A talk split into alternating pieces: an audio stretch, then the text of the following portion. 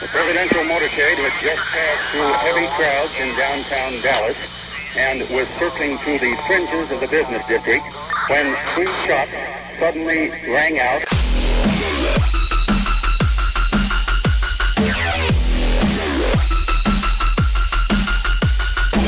Destroying the media lies and dismantling the narratives. One story at a time. It's the Adrian Slade Show. The next plandemic is here! Yes! We got a new one! I'm Adrian Slade. Thanks for tuning in. Monkeypox! Monkeypox is on the way. I've seen pictures of people's hands that are swollen up. It's pretty crazy. But there's only a couple instances found. I think they've found some up in New York. Can't remember. There was another state that it showed up in. Yeah, monkeypox is here. Now, we haven't heard anything from Anthony Fauci. Lord Fauci hasn't spoken. We haven't heard anything from Dr. Birx. She's busy bedazzling the next face shield for the monkeypox outbreak. Nothing from the World Health Organization and Tetro and all those guys. Although they are trying to steal our sovereignty. Maybe we can get into that in a little bit. But here's an interesting clip. I want you to listen to this clip. I think it might be Sky News in Australia or England. I can't remember which outlet, but it's really interesting when you hear about who was involved in the monkeypox conference a little while back, about a year ago. Political commentator Calvin Robinson, monkeypox, what next? Oh, I'm cautious about this one. Me too. Global leaders met last year to plan for a response to a monkeypox pandemic. Did they? Yep. Did they really? They did. Bill Gates has been talking about the next pandemic being monkeypox or smallpox. I understand there are very small differences between smallpox, monkeypox, and chickenpox in the reactions that people get. So would you be able to tell the difference? You're not pulling my chain on that, are you? Not at all. You're not a Bill Gates microchip. No, I'm not a conspiracy theorist at all, but I'm seeing these things, these conversations being had over the last year or two, and now all of a sudden we have cases of monkeypox popping up. And the numbers, of course, are very small. More people die from inanimate objects every year in this country than from something like monkeypox, even with the current case numbers. So I don't think it's anything to be concerned about. But the media response to it and the government response to it are things to be concerned about. In what sense are they things to be concerned about? Because there are a few cases that have been detected. We have to trust that that is absolutely true.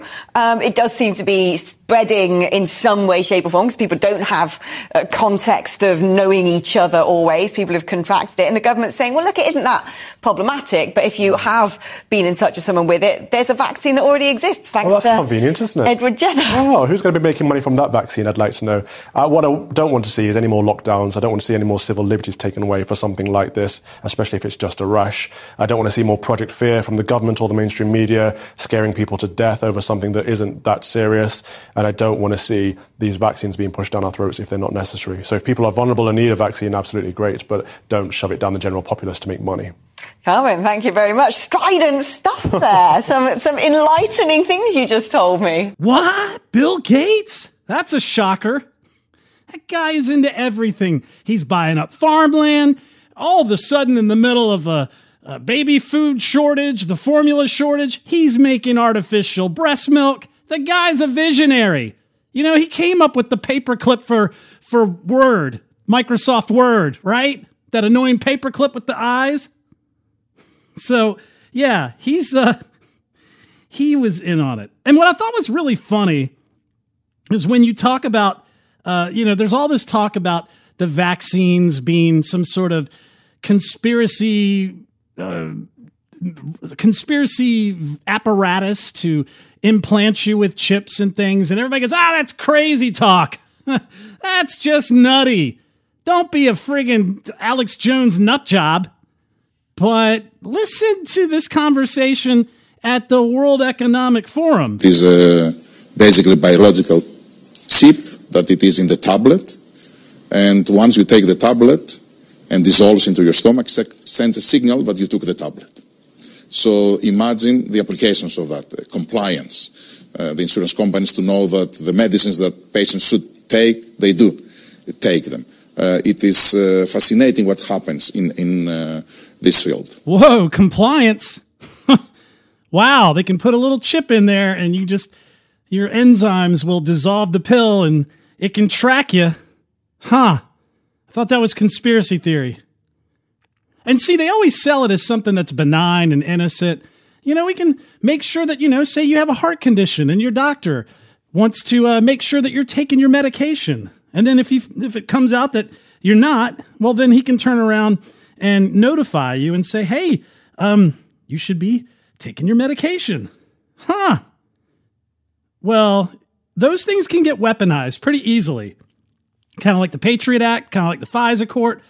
Just about everything we're seeing, the medical community, the CDC, it can all be weaponized and used against you. So some of that tech, maybe we shouldn't mess with it. And it's funny, they're trying to whitewash this video clip a little bit in Slate. Slate actually has the publication Slate. They have this article about this film. This pill tells your doctor if you didn't take it, but whom is it really for? Written by Jane E. Hu. I wonder if she's Chinese. Welcome to State of Mind, a new section from Slate. Here's the article. It says, there's a video that's becoming popular among conspiracy theorists pushing a false idea that COVID vaccines could be used to track people. In the footage, which comes from 2018, Pfizer CEO Albert Bourla talks about a new digital pill on the market. Imagine the implications of that compliance, Bourla says. That is, with its new technology, we'll be able to know whether people take their meds. Some conspiracy theorists are treating Bourla's words as evidence that microchip tracking exists in medicine. In reality, the digital pills can't track patients the way conspiracy theorists posit, but they do bring up a host of ethics questions worth examining in their own right. The medication Bourla is discussing in the video is Abilify MyCite, an update version of a blockbuster antipsychotic drug, Abilify, which is often prescribed for depression, bipolar disorder, schizophrenia. For a period, it was also commonly prescribed for potential treatment for autism before data suggested it wasn't effective. The U.S. Food and Drug Administration approved Abilify MyCite back in 2017 as the first ever medication with an embedded chip. The medication's parent company, pharmaceutical giant Otsuka, calls that the chip is an ingestible event marker, or an IEM, which sends a signal when it reacts with stomach acids. That is, signal picked up by a patch users wear, which connects to Bluetooth to a smartphone app that can also measure users' steps and rest, allows them users to record their self-reported moods or reasons for not taking the medication. Abilify MyCite is it's marketed as a way to stay on top of how your treatment is going by recording when patients take their medication and sending their MyCite app data to their healthcare team or designated family and friends. If you've embraced social health tech, like sharing your workouts with your friends via smartwatch or app, this might sound innocuous, but this sharing, perhaps under pressure from healthcare providers or loved ones, collides with a long history of paternalistic attitudes towards people with mental health issues. Now, here's the thing. If we haven't learned anything by now, Twitter, and we'll play some clips of Twitter here in a little bit because it kind of dovetails with some things happening in Ukraine and things happening with our disinformation board that's been put on pause. But if you look at social media sites, if you look at Stripe and the online processing of payments, GoFundMe, you look at all across the board, even our political institutions, things like this can be weaponized against you for nefarious purposes. And if you haven't figured that out in the last 2 years, then you're never going to get it, because it's not a stretch to think somebody like Anthony Fauci would put a little chip in the daggone vaccine. It's not conspiracy theory. It's just human nature being war-gamed out in real time. And so that also goes into biolabs, because the same can be said there. Oh, biolabs are great. We try to get in front of pandemics and biological warfare by making vaccines that can stop it in these labs. Yeah, unless one slips out of the lab, and then we got a situation like we had in Wuhan. And apparently in Ukraine, there are a ton of these labs. In fact, Senator Barack Obama helped set one up.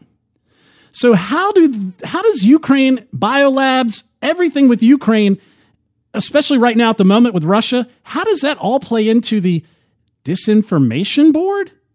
We'll get to that on the other side of the break. Stick with us. This is Adrian Slade.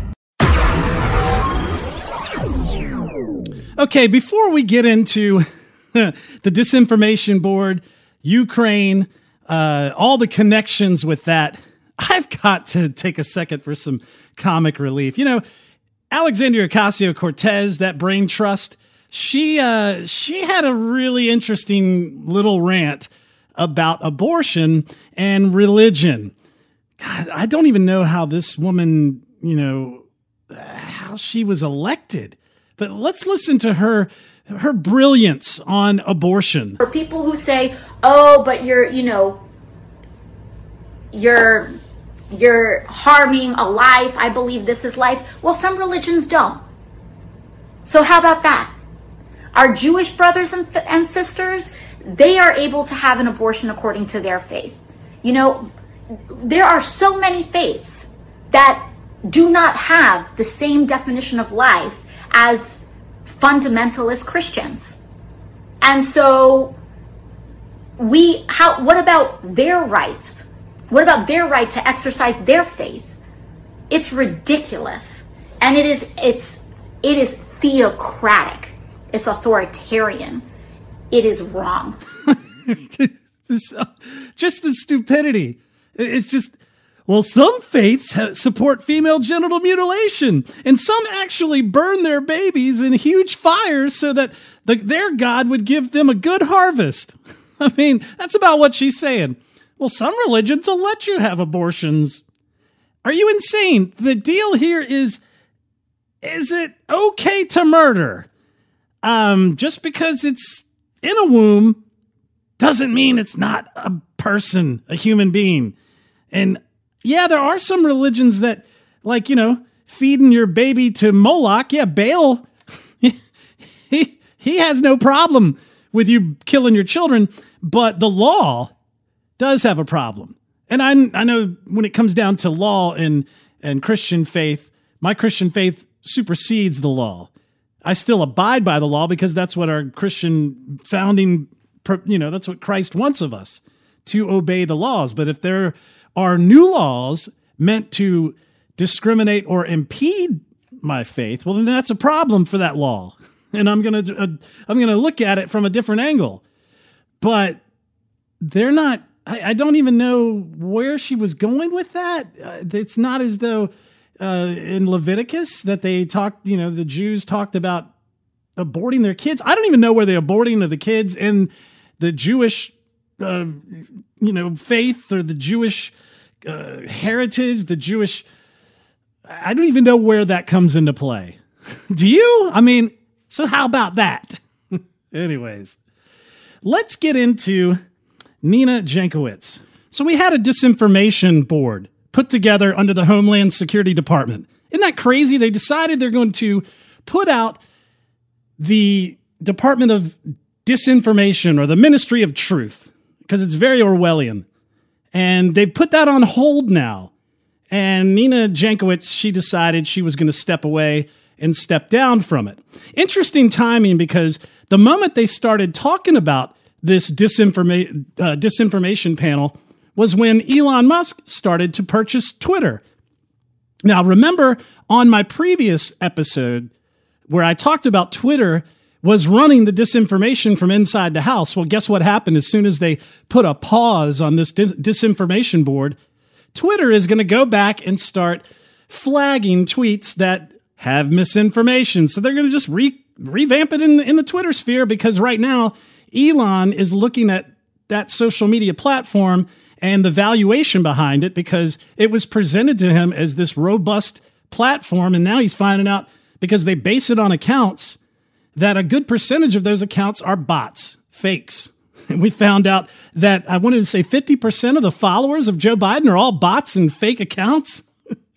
Unbelievable. Yeah, it was this lady. Remember this great idea from our Minister of Truth? And I am eligible for it because I'm verified. But there are a lot of people who shouldn't be verified, who aren't, you know, legit, in my opinion. I mean, they are real people, but they're not trustworthy. Anyway, so verified people can essentially start to edit Twitter the same sort of way that Wikipedia is, so they can add context to certain tweets. So just as an easy example, not from any political standpoint, if President Trump were still on Twitter and tweeted a claim about voter fraud, someone could add context from one of the 60 lawsuits that went through the court, or something that an election official in one of the states said, perhaps your own Secretary of State and his news conferences, something like that.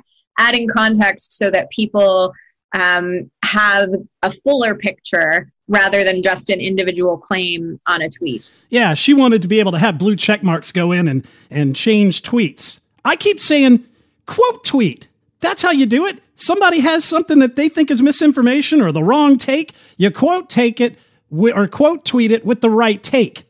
But, you know, we have to go in and manipulate it and give status to the blue check marks, right?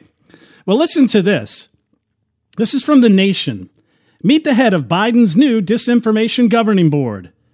Late last month, the Biden administration publicly confirmed that a disinformation governing board working group had been created within the Department of Homeland Security. The news prompted a flood of concern about the impact of such an Orwellian organ of America. But there's no need to engage in hypotheticals to understand the dangers. One has only to consider the past of Nina Jankowicz, head of the new disinformation board. This is probably the reason why she stepped down. Jankowicz's experience as a disinformation warrior includes her work with StopFake, a U.S. government-funded anti-disinformation organization founded in March 2014 and lauded as the model of how to combat Kremlin lies. 4 years later, StopFake began aggressively whitewashing two Ukrainian neo-Nazi groups with a long track record of violence, including war crimes. You can't even make that up. Today, StopFake is an official Facebook fact-checking partner, which gives it power to censor news, while Jankowicz is America's disinformation czar. If the Biden administration is serious about combating threats such as white supremacy, perhaps it should first reflect on the old Roman question, who will guard the guardians? This goes right back to the pill that we were talking about with the chip in it. Yes, the tech is good. Yes, it can be used for good things, but who's running it? Because who's running it is going to do nefarious things with it, just like this disinformation board. StopFake was founded right after Ukraine's 2014 Maidan uprising ousted the country's president and swept a new U.S.-backed government into power. We're going to get into that here in a minute. Formed by professors and students from Kiev, the Kiev Mahala Journalism School, StopFake presented itself as a plucky grassroots wielding hard facts and semi-permanent smirks as it shredded Russian propaganda.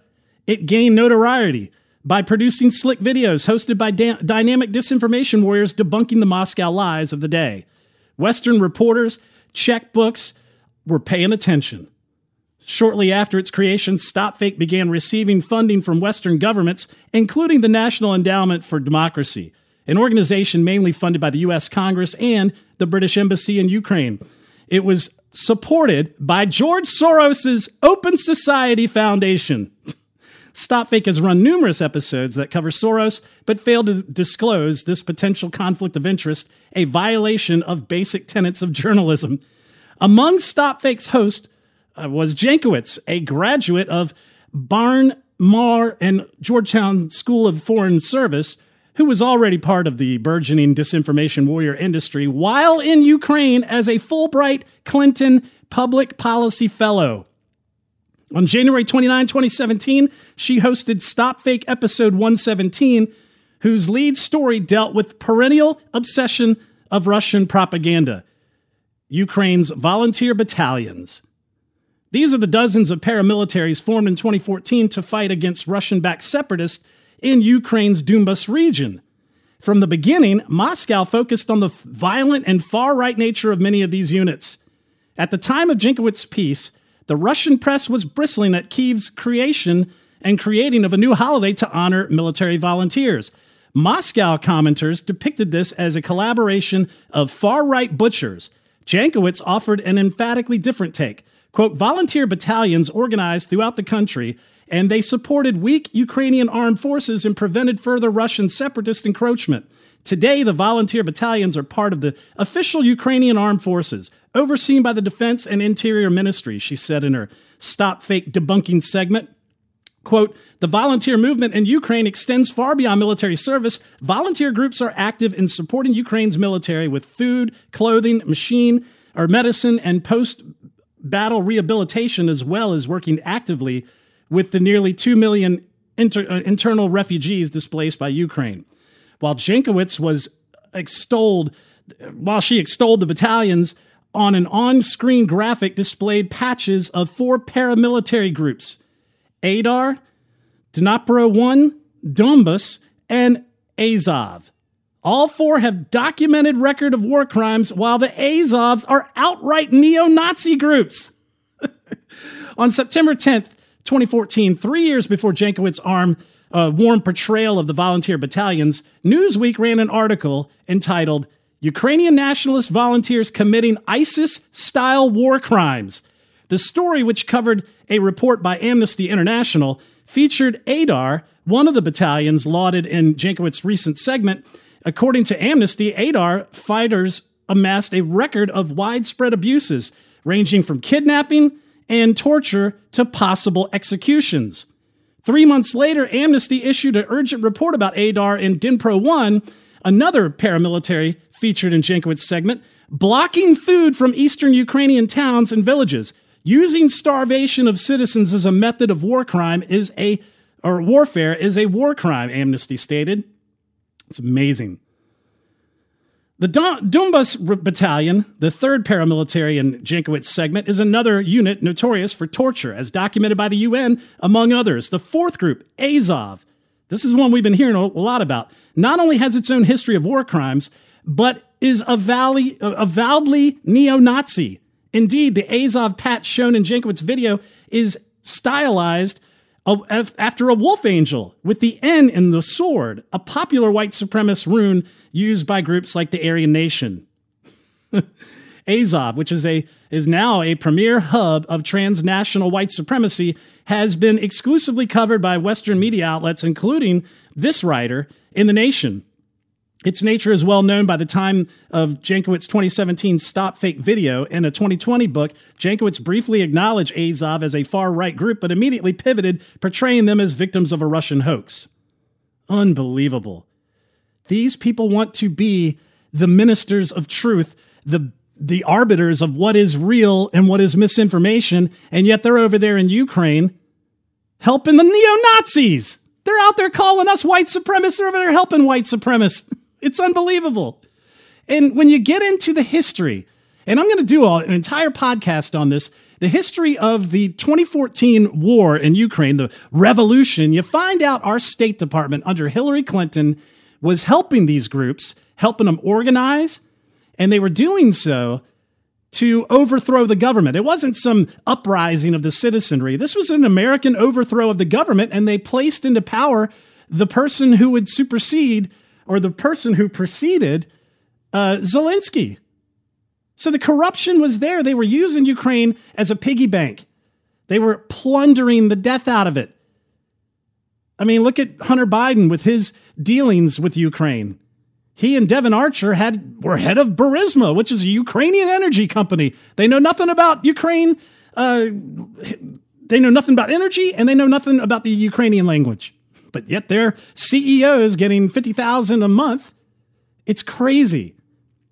And the fact that we sent these people over to fight the propaganda just shows they were aiding in the propaganda of the people that were overthrowing the government on behalf of the U.S. State Department.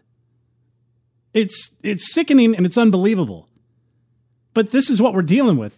This is why Ukraine is such a big deal. And when you go further deep into the bowels of the methods that they used, they cite one of the successes of that revolution or that coup, which is more likely the word that we should be using for it, they say, this is amazing, that it was mirrored for what we did in Kosovo.